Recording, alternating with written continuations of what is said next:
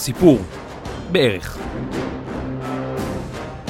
פודקאסט או הסכת על הערכים המשונים והמוזרים ביותר שמצאתי בוויקיפדיה.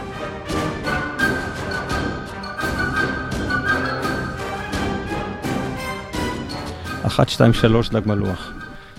ברוכים הבאים לפרק השני של הפודקאסט החדש. ברוכים הנמצאים. תודה רבה. אה, עוד לא החלטנו אם לקרוא לו אה, בשלב זה. כלומר, עד שהוא יעלה כבר נחליט איך לקרוא לו. אה, המחשבה הראשונית הייתה לקרוא לו אין מצב. כל מיני ערכים שאני מוצא בוויקיפדיה, והדבר הראשון שעולה לי לראש זה אין מצב. והשם האמיתי שלו זה הסיפורים הכי מוזרים שמצאתי בוויקיפדיה, אבל זה שם נורא ארוך לפודקאסט. אז בקיצור, עד שהפודקאסט יעלה אתם כבר תדעו את השם. אז uh, היום uh, האורח שלי, בכל פרק, uh, מי שעוד לא שמע את הפרקים, אז בכל פרק אני מארח מישהו אחר, או מישהי, והיום מתארח אצלי דוקטור נתן פוזניאק. דוקטור, ל, דוקטור לפודקאסטים, לראיונות. כן, טוב, דוקטור זה התואר של הבן שלי, של אחד הבנים נכון, שלי, אבל נכון. זה בסדר. אני לא דוקטור, אני לא, סתם נתן סקרן. זה כיף שיש, נתן הסקרן, זה כיף שיש מישהו במשפחה שהוא הבן שלי, דוקטור, אתה יודע. הפודקאסט הזה בעצם בא לספר על כל מיני ערכים מוזרים שמצאתי בוויקיפדיה. זה כל הסיפור. יכול להיות שאתה מכיר חלק מהדברים האלה, יכול להיות שיהיה לך מה להוסיף, אז תרגיש חופשי אה, להגיד אה, מה שבא לך. אז מי שלא מכיר את נתן פוזניאק, נתן אה, עושה המון תחקירים וראיונות. אנחנו עושים יחד סדרה שנקראת יציאת אתיופיה. אה, עובדים על עוד כל מיני פרקים מעניינים, מרצב 19, עוד כל מיני סיפורים. אה, יש גם היסטוריה, הבריחה מטהרן. נכון, הבריחה מטהרן, ומלחמת העולם השנייה שעשינו יחד עם אה, דינה אשתך, ומודה, אבי ארטמן. רבים אחרים. אה, אם אני אתחיל להזכיר, צריך להגיע כן.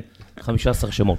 ספר לי סיפור. אז יאללה, תשמע, יש, אה, לפעמים כשאתה הולך בחוץ, אה, באביב בעיקר, גם בסתיו זה יכול להיות, יורד גשם, ואתה מריח ריח של, כמו ריח אחרי הגשם, נכון? יש כזה אפילו שיר, נכון? ריח אחרי הגשם, משהו כזה. כן, בטוח יש ריח מיוחד. אמ, אז יש לזה... ואם אני יודע מה זה, אז מה, אני מפריע לך לא, עכשיו? לא, תגיד לי מה זה, בבקשה. זה פטריות כאלה שנמצאות אה, באדמה, והגשם, הטיפות, אה, מפריחות אותן באוויר. אה, זה קרוב, זה קרוב, קרוב מאוד, שזה מאוד יפה. פטרי חור, מיוונית, פטרוס זה אבן, ואיחור, דם האלים במיתולוגיה היוונית. ריח הגשם על אדמה יבשה. יש ממש מילה לזה. עכשיו, המונח הזה הוא חדש, הוא נתבע בשנת 1964, אה, קצת אחרי שנולדת, על ידי שני חוקרים אוסטרלים בשם בר ותומאס, שהם מספרים איך הריח הזה נוצר משמנים שמופרשים על ידי צמחים מסוימים, בגלל זה אמרתי, היית מאוד קרוב. הצמחים האלה מפרישים כל מיני שמנים שהם נספגים בקרקע ובסלעים. כשיורד גשם, החומרים מתפזרים באוויר יחד עם תרכובת אחרת, ויוצרים את הניחוח הייחודי הזה. אה, שנה אחר כך הם אה, סיפרו שהחומר הזה הוא מעכב נביטת זרעים ואת התפתחות הצמחים בשלבים המוקדמים. אז כאילו, יש לזה ממש אה, משהו, כן. בתחילת 2015, כך מסופר בוויקיפדיה, חוקרים אמריקאים הצליחו לצלם את פגיעת הגשם בקרקע בהילוך סופר דופר שמופר איטי, ולהבין את התהליך יותר לעומק. מה שהם ראו בווידאו, שזה דרך אגב מזכיר לי את ה... שעשיתי את הסדרה ליאונרדו דה וינצ'י, הוא צילם כל היום סוסים, צילם, הוא צייר כל היום סוסים וסוסים. עכשיו, רק כשהשתמשו בסלואו מושן, סופר סלואו מושן, לצלם כלב שותה, כאילו משהו נורא מפתיע.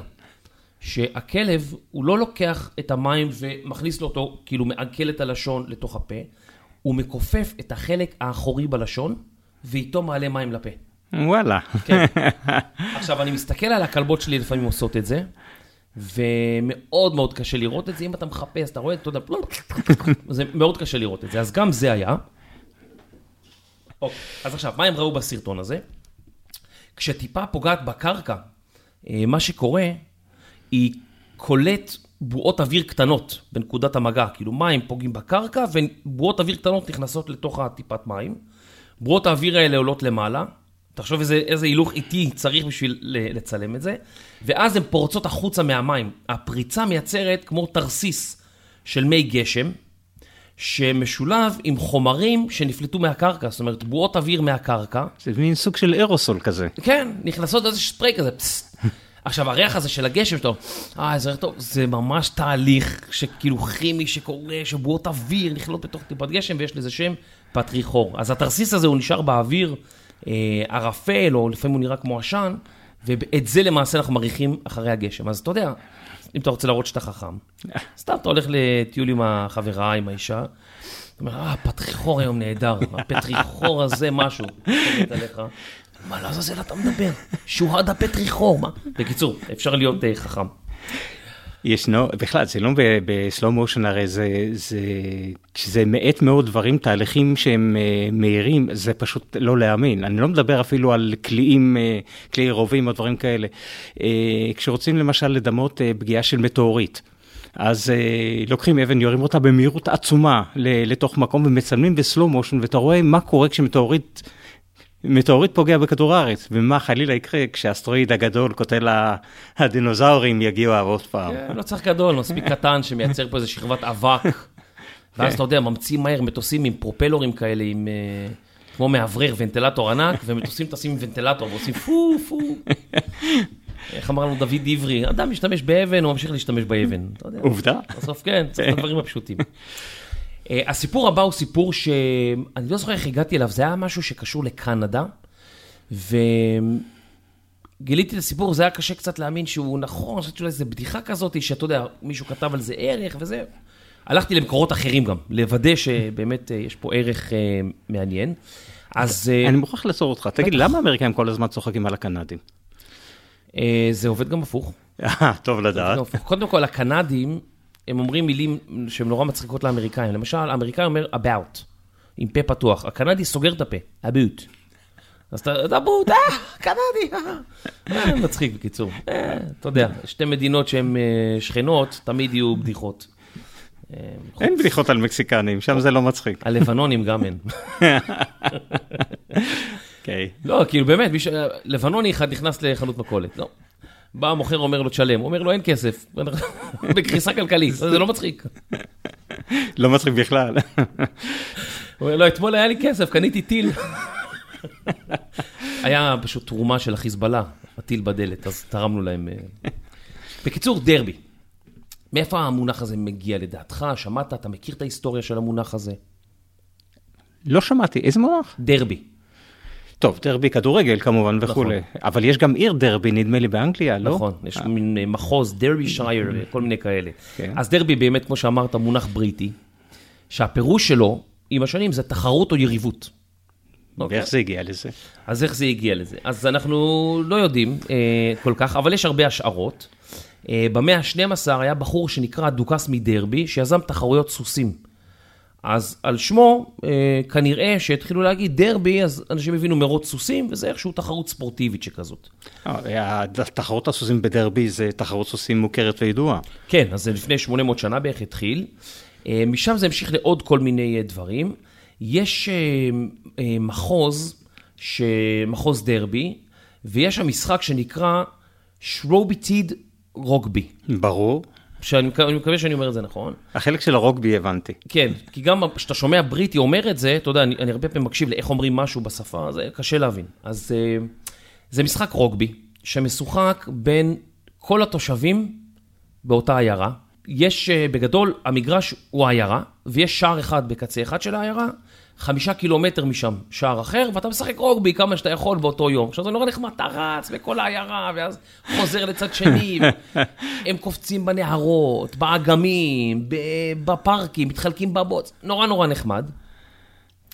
ומה שקרה בשנים האחרונות, ככל שיותר אנשים שמעו על זה וראו סרטונים ביוטיוב, אמרו, רגע, אנחנו גם רוצים להשתתף, ואז התחילו להגיע כל מיני בריונים כאלה, שמגיעים לשם, ואז זה הפך להיות תחרות של מכות. פחות או יותר. עכשיו, מסתבר שזה גם, אה, זה משהו שקיים כבר, אה, אמרתי לפני 100 שנה, זה עוד יותר, זה משהו כמו 200 שנה. אה, לפני 200 שנה הייתה תחרות שהשתתפו בה משהו כמו אלף איש, זאת אומרת, גם אז היה מאוד גדול. ובחור צרפתי שצפה באירוע אמר, אם לזה הם קוראים ספורט, מעניין איך הם קוראים למכות. אז uh, המילה דרבי הפכה להיות למעשה מילה ליריבות ספורטיבית. כששתי קבוצות אה, מאותו אזור נפגשות, קוראים לזה דרבי מקומי. עכשיו שים לב, אצלנו יש דרבי, אתה אומר דרבי, מכבי הפועל. כולנו אזור אחד. כן, זה לא נכון. מסתבר שבעברית, דרבי, מקומי הפך להיות דרבי, אבל דרבי, באמת, זה משחק בין שתי יריבות קלאסיות. אז אם יש לך משחק אה, דרבי תל אביב, זה הפועל מכבי. אם יש לך אה, דרבי בכדורסל, יש מה שנקרא הדרבי של ישראל, שזה בין מכבי תל אביב להפועל ירושלים.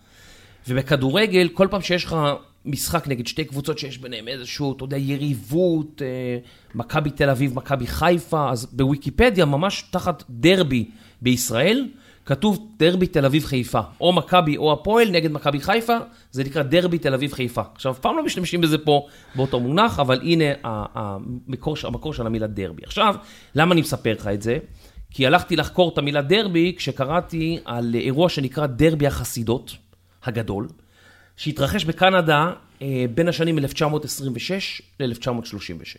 עכשיו, לפני שאני מתחיל, מה לדעתך המונח הזה אה, מה קרה שם בדיוק? אני מוכרח להגיד לך שעוד פעם נדמה לי שאני יודע, זה היה תחרות להולדת ילדים אה, ולקבלת פרס. יפה מאוד. אז הנה, אתה מכיר את הסיפור. מה שקרה... שהמאזינים לא יחשבו שאני יודע הכל, בחיי זה מקרי, בחיי המקרי. הוא יודע הרבה. אה, בחור בשם צ'ארלס ונס מילר, עורך דין, וגם בחור שאוהב פרקטיקל ג'וקס, אתה יודע, כל מיני בדיחות, ותמיד היה צוחק והכל. ואהב את החיים הטובים, אה, הוא לא התחתן ולא היו לו ילדים, אבל אה, הוא בתור עורך דין הרוויח הרבה מאוד כסף, היו לו סוסי מרוץ, והיה אפילו חלק מבעלים של מבשלת בירה. ב-1926, כשהוא ככה בשיא אונו והונו, בה', הוא נפטר במפתיע. לא נשוי, לא ילדים, מה עושים? פותחים את הצוואה וקוראים. הצוואה שלו הייתה מוזרה. עכשיו, חלק מהדברים אומרים שהוא כתב את זה סתם בשביל הצחוק, לא היו באמת דברים אמיתיים. למשל, אמ, הוא קבע שהיו לו שלושה אנשים שהוא הכיר ששנאו אחד את השני. אז הוא אמר שהוא רוצה להעביר בית על שמם של שלושתם, רק אם הם יגורו ביחד. אחד מניאק. אה, הוא קבע אמ, עוד כל מיני דברים מצחיקים שם, היה לו כל מיני בדיחות כאלה. אמ, יש, אחר כך התפרסמו כל מיני סיפורים שבדיעבד הסתבר שזה לא בדיוק ולא מדויק, שהוא ציווה להעביר כסף מהמבשלות בירה לארגונים שהיו נגד שתייה. טוב, הכיוון הוא אותו כיוון. כן, הארגון צריך להחליט, לקבל או לא, או אתה יודע, כל מיני דברים כאלה שהם אנטי-כנסייתיים, להעביר לכנסייה. עכשיו הכומר מקבל את הזה או לא. קיצור, אבל, משהו אחד שבאמת קרה שם, הוא קבע שהבית שלו יימכר, והכסף יועבר לאישה שתלד הכי הרבה ילדים ממותו ותוך עשר שנים. אוקיי. בעצם הוא התחיל מתחרות מטופשת ומטומטמת. אמ, כי תשמע, זה לא כמו היום שאתה יודע, אתה מוליד עשרה ילדים, יש לך ביטוח לאומי, וזה, באותם ימים זה הרבה יותר קשה להסתדר שיש לך עשרה ילדים, ואם אתה לא זוכה גם בפרס, עשית תשעה, נתקעת לכל החיים. הלכו לבית המשפט העליון בקנדה, אמרו, מה פתאום, זה כאילו, זה לא נשמע הגיוני. בית המשפט העליון קבע כי החלק הזה בצוואה חוקי לחלוטין, כל עוד הילדים נולדו במסגרת נישואין, ונולדו חיים. עכשיו, אתה מבין, כאילו, אתה יודע, בכל זאת, אנחנו לא רוצים שאישה תלך ותעשה מזה ומההוא, אנחנו רוצים מסגרת ייסורים, לא לפגוע. וגם ילדים חיים כמובן. משפחות קנדיות אה, שמעו על זה, קראו את זה, והחלו לנסות לזכות בפרס. אה, למעשה, 11 משפחות החלו לא להוליד, להפיק ילדים. אתה יודע, חלק מאירוע. נולדו הרבה מאוד ילדים, באותם ימים עוד אין אה, IVF או כל מיני טיפולים שגם מגבירים את הסיכוי שתהיה לתאומים ושלישיות, זאת אומרת כל לידה זה קשה והכל, וסיפור. אה, אחרי עשר שנים באו הרבה מאוד משפחות וטענו, אנחנו רוצות לקבל את הפרס, ואז בית המשפט כמובן נאלץ להתערב. אה, הוא גילה שחלק מהילדים שהם טענו כביכול לא חיו, לא נולדו חיים, ופסל חלק מהמשפחות. אישה אחת שעשתה הרבה מאוד ילדים, עשתה גם כמה ילדים מחוץ לנישואין, אותה גם פסלו. כמה זה הרבה מאוד? אני חושב 11 ילדים, משהו אוקיי. כזה, יכול להיות שאני טועה. היית אומר 34 הייתי... אה, כן. כן. אה, ובסופו של דבר, לא. עשר שנים, אני יודע, גם אני יודע לספול. זה לא, לא בדואי עם הרבה נשים, זה אישה, כן. אתה יודע, תשעה חודשים. אה, אבל אתה יודע, בשביל להיכנס להיריון צריך להפסיק להעניק מוקדם יחסית, וזה מה שהם עשו גם. הם הפסיקו להעניק ב... בקיצור, זה... זה הייתה גם פגיעה ב... בילדים בסופו של דבר, היום לא היו נותנים לזה לקרות לדעתי. דעתך אה, קובעת, בעניין הזה בטח שלא. כן.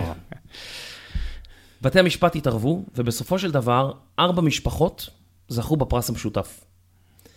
אה, הן הולידו תשעה ילדים בעשר שנים. וואו. שזה יפה. זה יפה. זה יפה. כל משפחה קיבלה אז, לפני כמעט 100 שנה, 110 אלף דולר. איך אומרים? 110 אלף דולר? אני חושב שזה 110. 110 אלף דולר. במונחים של היום? במונחים של היום? 2 מיליון דולר. זה הרבה כסף. זה הרבה כסף. אתה קונה בית, אם אתה גר בקנדה אז אתה קונה בית ויש לך כסף לשאר החיים, אם אתה בישראל אתה קונה בית ונגמר לך כסף, פחות או יותר. בואו, דירה ארבעה חדרים בירוחם רק בשלושה וחצי מיליון שקלים. אבל פה יש קצבת ילדים. קצבת ילדים. שיעשו בתים זולים, אנשים לא יצטרכו לעזוב את המדינה. אנשים עוזבים את המדינה כי אין להם כסף לבית, זה כאילו בסוף, אתה יודע, זה הכי עצוב. אה, בסופו של דבר, אימהות אחרות אה, שטבעו את כל הסיפור הזה, הם גם רצו, בית המשפט עשה פשרה, הוא חילק לכל אה, משפחה כזאת 200 אלף דולר במונחים של ימינו, 12 אלף דולר של אז, בתמורה לביטול כל התביעות. בשביל לסגור, והרבה מאוד משפחות הסכימו, סגרו את התיק הזה, וכך בא על מקומו בשלום אה, אותה תחרות. סטודנטית בשם אליזבת ווילטון, תלמידה לתואר שני בקנדה, בנובה סקושה, עלתה על הסיפור הזה במקרה בשנות ה-90, הוא כבר נשכח, מה שנקרא, והיא כתבה על זה עבודת תזה, ובשנת 2002 נעשה סרט טלוויזיה קנדי על המקרה, ואז כשהתחלתי להסתכל בוויקיפדיה, גיליתי שאמריקן לייף עשו על זה פרק לא מזמן, ועוד איזה פודקאסט ישראלי עשה על זה פרק לא מזמן. בקיצור, אה, יש, אה, הסיפור הזה הוא אומנם נשכח, אבל הנה, אתה הכרת אותו, אז כנראה שלא מעט אנשים אה, מכירים אותו. יש גם הרבה מאוד ביקורות על אותה תקופה, על בית המשפט, אתה יודע, זה נהיה סנסציה הדבר הזה, ובקנדה פעם מישהו אמר לי, אתה יודע, בקנדה אתה יכול לפתוח את העיתון וכתוב לך, כלב נדרס במעבר חצייה, כאילו בכותרת. לפעמים הם כל כך משעממים, שאתה כאילו מוצא כזה סיפור, בואו נדבר על העבר. אמ, אמרו שקודם כל, אותו עורך דין לא ידע שיהיה משבר כלכלי, שלוש שנים אחרי שהוא נפטר. והוא לא ידע שחלק מההורים שהשתתפו בתחרות הזאת לא יצליחו להאכיל את הילדים שלהם ויצטרכו לשלוח אותם לבתי יתומים. אמ, הוא אומר, תחשבו על כל המשפחות שניסו ולא, אנחנו לא מכירים אותם, הם לא זכו בשום דבר, מה עלה בגורלם? אנחנו גם את זה לא יודעים. אה, בקיצור, הרבה מאוד אנשים שמסתכלים על זה ב- בימינו, הם מסתכלים על זה כמשהו מאוד אכזרי. עצם העובדה שאימהות הפסיקו להעניק בגיל מוקדם כדי להיכנס להיריון. אה, זהו, יש עוד כל מיני מקורות. אה, יש אתר שנקרא 538, שגם יש לו שם מחקרים מאוד יפים. הוא אומר שהיו 24 משפחות שהשתתפו בתחרות, ולשש משפחות, בסופו של דבר בכל התחרות, היו תשעה ילדים בני פחות מעשר. אז כנראה ששניים מהמשפחות זכו רק ב-200 אלף דולר, השאר זכו ב-2 מיליון דולר כל אחת. סיפור... אה, וואלה, סיפור. סיפור. אני רק רוצה להגיד, זה... להסתכל אחורה ולהגיד שזה היה אכזרי, זה... להסתכל אחורה זה בכלל בעייתי. אנחנו, קשה לנו היום לשפוט בכלים שיש לנו היום, במוסר, בדעות שיש לנו היום, דברים שקרו לפני מעט שנים, לא לדבר על מה שהיה לפני מאה שנים. אה, יכול להיות שזה היה כמעט לגיטימי, או לגמרי לגיטימי בדברים כאלה אה, בתקופה הזו. אני כן, פשוט קשה, לא יודע. קשה לקחת את סולם הערכים שלנו ולשפוט אנשים לפי אותה תקופה. זה מצד אחד נכון, מצד שני צריך כאילו, כן, לעשות את זה מאוד בזהירות. זה מאוד קשה, הסיפור מה שקורה שם בארצות הברית. תשמע, ג'ורג' וושקינגטון היו לו עבדים. כאילו, אז אתה אומר, אה, היו לו עבדים, זה מייסד של המדינה שלך, אז עכשיו מה? כאילו, עכשיו, נפיל את, עכשיו נפיל את הפסל. עכשיו נפיל את הפסל והכל, למרות שבאותה תקופה אנשים שהתייחסו לעבדים בצורה, בוא נגיד, שוויונית וזה, הם היו מאוד נאורים, או ראו אותם כ-rebels, כ... אתה יודע, מורדים. אז אה, אתה יודע, גם אתה לא יכול לדעת תנ"ך, לשפוט את חלק מהאנשים שם לפי הסולם הערכים של ימינו. וואלה, היה... אז זה, זה, זה עניין. גם לינקולן, אתה יודע, הוא התייחס ליהודים, בחלק מהמקומות שהיו קרבות והיו יהודים, הוא ציווה לגרש את כל היהודים מהעיירה. אני מזכיר ש... אז מה, הוא היה אנטישמי? אז כאילו, אז, אז אם ככה, כל הנשיאים היו אנטישמיים בצורה כזאת או אחרת, כל אחד יש לו משפט כזה על יהודים פה. אז מה, מה נעשה? אני מזכיר שמלחמת האזרחים של ארה"ב לא פרצה על עניין העבדות, למרות שזה אחר כך נעשה אישו רציני. We are not אחר. here to free the slaves, we are here to save the union. נו, אתה יודע יותר טוב ממני אפילו. כן, כן. תשמע, עוד סיפור שיש לי בשבילך, שמצאתי גם אותו בוויקי, תופעה ש... עכשיו תקשיב, אה, על דרבי החסידות ידעת, על הריח של הגשם, את זה, על זה לא שמעת. תופעה שנקראת מריקו אאוקי. היום אתה רוצה לנחש מה זאת התופעה הזאת? כי לא תצליח בחיים, אבל בכל זאת זה יהיה מעניין, תחשוב על דברים מוזרים. אה, הכי מוזר שיש לך. אה, הכי מוזר, זה נשמע יפני, נישואין לבובה. זה נשמע יפני, יש ניסויים לבובות, יש על זה ערך בוויקיפדיה, אבל זה לא זה. אישה יפנית, בשנות ה-80, כותבת כתבה למגזין יפני, אה, שנקרא מגזין הספרים, שבו אנשים כותבים על ספר שהם קראו, אולי ספר מחו"ל, אולי כל מיני דברים. והיא מספרת שבכל פעם שהיא נכנסת לחנות ספרים, מסתובבת שתיים או שלוש דקות בין מדפי הספרים, ולפתע היא מרגישה את הצורך ללכת לשירותים למספר שתיים. כן, או בעברית נקייה, לחרבן. האורחים קיבלו את המכתב המוזר הזה, וכמו שיפנים בדרך כלל עושים, הם מחליטים לפרסם אותו. היפנים מוזרים, בכל קנה מידה הם מוזרים, זה עם יוצא דופן, גם לחיוב כמובן, כן? כן. אבל מספר המוזרויות שם הוא פנומנלי. כן, בפרק עם אח שלי, שאני מדבר על uh, בקטעים בפודקאסט השני, יש פרק שאני מראיין אותו, אז אני, הוא מספר לי סיפורים מטורפים. לימודים, על, בנושא, הוא היה מורה שם. כן, הוא היה מורה שם. אז אני אומר, תגיד, באמת, ביני לבינך, היפנים עם, לא עם נורא מוזר, הוא אומר, כן, הם נורא מוזר, אבל גם אנחנו עם נורא מוזר, כאילו, אתה מבין, זה, באמת, זה... כן. סתם, אתה יודע, אנחנו לא שמים לב לדברים. אני, שהלכתי, פעם הייתי בפריז, הלכתי ברכבת, אה, נסעתי ברכבת התחתית, יצאתי ברכבת התחתית, זיהיתי ישראלים במרחק של 100 מטר, למה? הלכו חבר'ה כזה, מחובקים. אתה מי הולך מחובק? איפה יש עוד עם בעולם שהגברים הולכים כזה, בהודו נגיד, נותנים ידיים שהם הולכים, זה נורא מוזר. אמרתי לאח שלי, כאילו מה, הלכת עם עוד גבר ונתתם ידיים? כן, גם בטורקיה זה נהוג. כן, אז זה, אז זה נורא, יש דברים נורא, אז הוא אומר, לכל עם יש את המוזרויות שלו וזהו, אבל ליפנים יש הרבה. אז uh, האורחים מחליטים לפרסם את הכתבה המוזרה הזאת, והם מקבלים מכתבים מקוראים רבים שמספרים על תופעה דומה. התופעה הזאת בעצם היא הצורך ללכת לשירותים למספר 2 בכל פעם שנכנסים לחנות ספרים. עכשיו אולי לחלק מהקוראים שלנו יש את המריקו אהוקי הזה. Uh, התופעה נקראת על שמה של אותה אישה, זה השמה. Uh, שאלו אותה פעם אם היא נעלבה, היא אמרה מה פתאום, מה פתאום, תיאוריה על שמי זה כבוד גדול. יש המון תיאוריות. על מה, חוקרים ומדענים ניסו להבין אם יש כאן משהו, אם זה פסיכולוגי, אם זה משהו פיזיולוגי. לא הבינו, אתה יודע, מאיפה זה מגיע שכל כך הרבה אנשים קורא להם את הדבר הזה. אה, יש אה, כל מיני תיאוריות. אחד, זה שאנשים קוראים בשירותים. אז ברגע שהם רואים ספר או מגזין או זה, זה מזכיר להם ללכת לשירותים, אה, והקריאה בעצם גורמת לצורך ללכת לשירותים. יש כאלה שאומרים שיש משהו בריח של דיו ונייר, שיכול להיות שמעלה איזושהי תחושה בגוף של צורך ללכת לשירותים. פתאום אתה מריח איזה משהו ואתה חייב ללכת לשירותים. יכול להיות שזה מהדיו והנייר. האישה הזאת סיפרה את הסיפור הזה, וכשכתבו כל מיני מכתבים, אז uh, היא שאלה כאילו, יודע, אמרו כאילו, אולי חלק מהדברים האלה, היא לא יודעה להגיד בדיוק, אם זה הדבק או הנייר, היא רק ידעה להגיד שכל פעם שהיא נכנסת לחנות ספרים, היא חייבת ללכת לשירותים. אני בטוח שאחרי שזה קרה לה כמה פעמים, זה כבר ננעל, זה כבר היא לא יכולה אחרת. וואו, זה מאוד מאוד קשה. כן. אה, לא, אבל פאסה שאתה נכנס לפעמים למכולת, או לא למכולת, לסופרמרקט, ופתאום אתה צריך שירותים. כאילו נכנסת ואתה צריך עכשיו פיפי דחוף, אתה יודע, כמו שהילדים אומרים. עכשיו מה לחצות כל הסופר לצד שני, אה, זה לפעמים באמת אה, מריקו אהוקי, אפשר להפוך את זה לקללה אולי. אז זה הסיפור של מריקו אהוקי, יש לנו עוד קצת זמן, יש לנו עוד כמה דקות, אז בואו נדבר על עוד ערך מעניין. יש בוויקיפדיה ערך באנגלית, שנקרא באנגלית List of Common Misconceptions, או uh, רשימה של תפיסות שגויות. כל מיני uh, דברים שמראים שאמונות שיש לנו על זה שנפוליאון היה נמוך, שעוגיות מזל הם מסין, טעות חמורה מאוד. סתם, אתן לך כמה דוגמאות.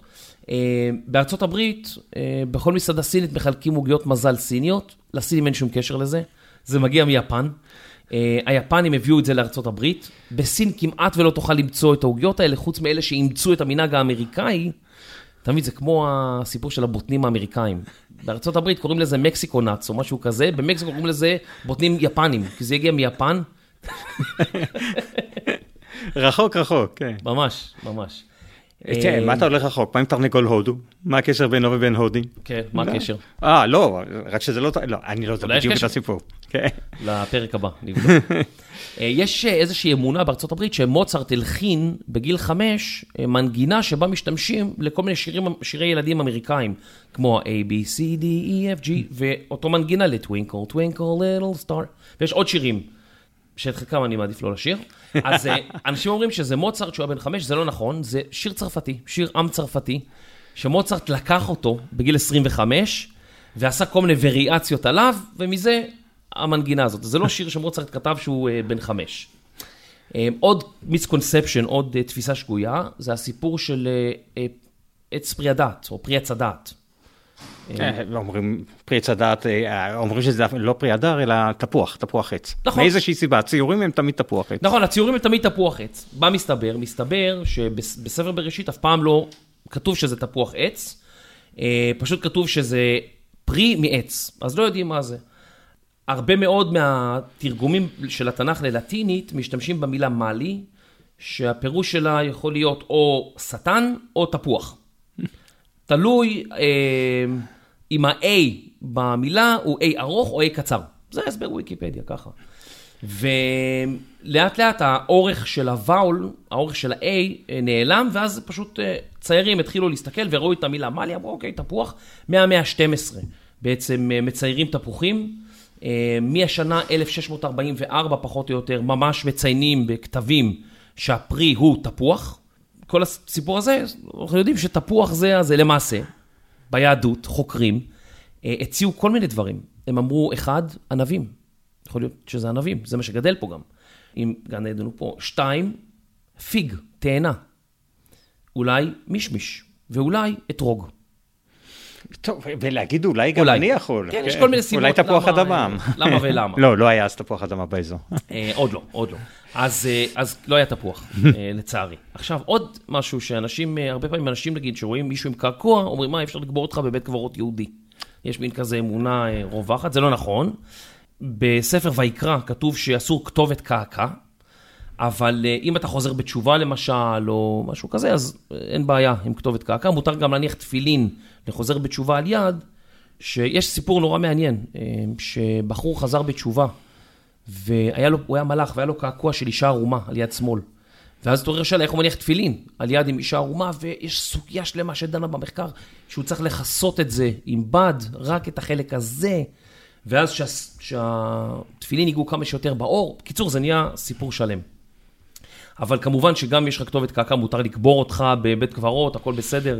אז יש שם המון דברים משונים בערך הזה. אפשר יום שלם, אתה יכול לשבת ולקרוא שם על misconceptions. נפוליאון, שמדדו את הגובה שלו בשיטה צרפתית, הוא היה 5 feet 2 inches, באנגלית זה 5-6, שזה היה גובה ממוצע באותם ימים. בקיצור, נפוליאון נקרא גמד או מאוד נמוך, הוא היה קצת נמוך, אבל לא uh, מעבר לזה. אני מוכרח להגיד משהו, שמע, לא, תכניס, לא תכניס, לא, לפי דעתי קראתי באיזשהו מקום שהוצע למכירה האיבר שלו. דהיינו, אחרי מותו חתכו ושימרו. אז אם אתה רוצה לבדוק, אם כן. אתה רוצה לבדוק. לא, לא נראה לי שזה, אבל בסדר. creepy, creepy.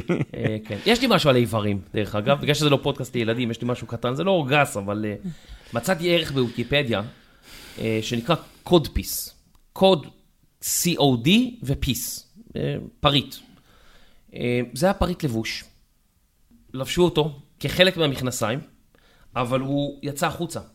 זאת אומרת, זה היה ממש נרתיק איבר, והנרתיק הזה אה, נראה כמו תחתונים צמודים של רקדני בלט, זאת אומרת, אתה רואה בן אדם כאילו מכנסיים רגילים והכל, אבל באמצע יש מין קוד פיס, יש מין ארנק או תיק קטן שמחזיק את האיברים הקדושים של הגבר. אה, אני אראה לך תמונה אחת מאותו זמן, יש את התמונה הזאת גם בערך בוויקיפדיה, שים לב. המהדרים היו מכניסים רגל ארנב, לא? חתול שלם היו מכניסים בפנים, אני יודע מה. ממש מוזר, לא הכרתי את פריט הלבוש הזה, אז אה, אם דיברנו על אה, איברים. אה, עוד משהו אחד קצר שלא, אני לא אספר עליו, אני רק אספר שיש כזה ערך. יש בוויקיפדיה רשימה של אנשים שמתו בזמן שהם היו בשירותים. זה מתחיל מ-500 לפני הספירה, רץ קדימה. האנשים המפורסמים שאני מצאתי שם זה קטרינה הגדולה, ג'ודי גרלנד, אלוויס פרסלי. חלק מהאנשים שם ישבו בשירותים ועשו סמים. חלק מתו כשנקרא להם איזשהו עורק. בקיצור, כל אחד וה... והסיפור שלו. זהו, נראה לי שסיימנו את החצי שעה. אני צריך להכניס משהו. אני צריך להכניס משהו במקום הקטע שתחתוך מקודם על אה, נפוליאון. אה, אני לא זוכר פרטים, אני יודע שיש אה, משהו, ש... תחרות ספורט סקוטית, שאני זוכר שניים מהמקצועות שם, אחד זה, זה זריקת עמודי חשמל. נכון. רצים את זה, רצים וחוטפים את ככה, והשני זה נסיעת אישה. נכון, על הגב. מעבר על הגב, כן. נכון. דבר הרבה יותר רציני שהוא, ש, ש, זה משפט שנכנס לי לראש כשקראתי אותו ואני שמח לשתף אולי. בתורת הקוונטים נוצרים דברים מתוך העין. ולכן אפשר לומר שהריק אינו ריק. אני חושב שזה משפט פגז. אני לא יודע אם זה זה, אבל תחשוב על זה, הריק אינו ריק, וואו. מה יש בריק? אז יש לו, יש פוטנציאל, כן, ליצירת דברים, והם נוצרים פתאום. ישנם אפקטים שמראים איך משום כלום נוצרים אה, אה, אה, חלקיקים אטומיים, הם נעלמים אחרי איזשהו זמן. אני יכול לתת לך את המיקום בוויקיפדיה כשאני אחפש, כן. מעניין. אפקט, זה לא, לא, לא, מסביר את הבריאה אולי, או כל מיני דברים שאנשים... אז זהו, זה המחשבה. כן. האם כל היקום שלנו נוצר מתנועה קוונטית אדירה כזו? מי יודע. אתה יודע, לפני 300-400 שנה, שהיית מראה לבן אדם, לא יודע מה, לא היה שקיות, אבל היית מראה לו איזה כלי, והוא היה מסתכל לפני ואומר, אין כלום. היום אנחנו יודעים שיש שם בקטריה וחיידקים ו-H2CO, ו... זאת אומרת, אתה יודע, ככל שאנחנו מתקדמים עם הזמן, נגלה אולי שהריק אינו ריק. אינו ריק, אינו ריק. לא, בכלל שריק אינו ריק. זה בכלל. שריק ומורטי, אבל זה באמת סיפור אחר. נתן פוזניאק, תודה רבה. תודה רבה לך, איזה כיף. נמשיך להתראות אה, גם כאן וגם אה, בפודקאסט השני קטעים, עם כל מיני סיפורים היסטוריים. אה, תודה רבה שבאת. תודה שהיית, ביי. זהו, עד כאן לפרק הזה. אם אתם נתקלים בערכים משונים ומוזרים בעצמכם, אתם מוזמנים לשלוח לי ליובל את היסטוריה.co.il. להתראות.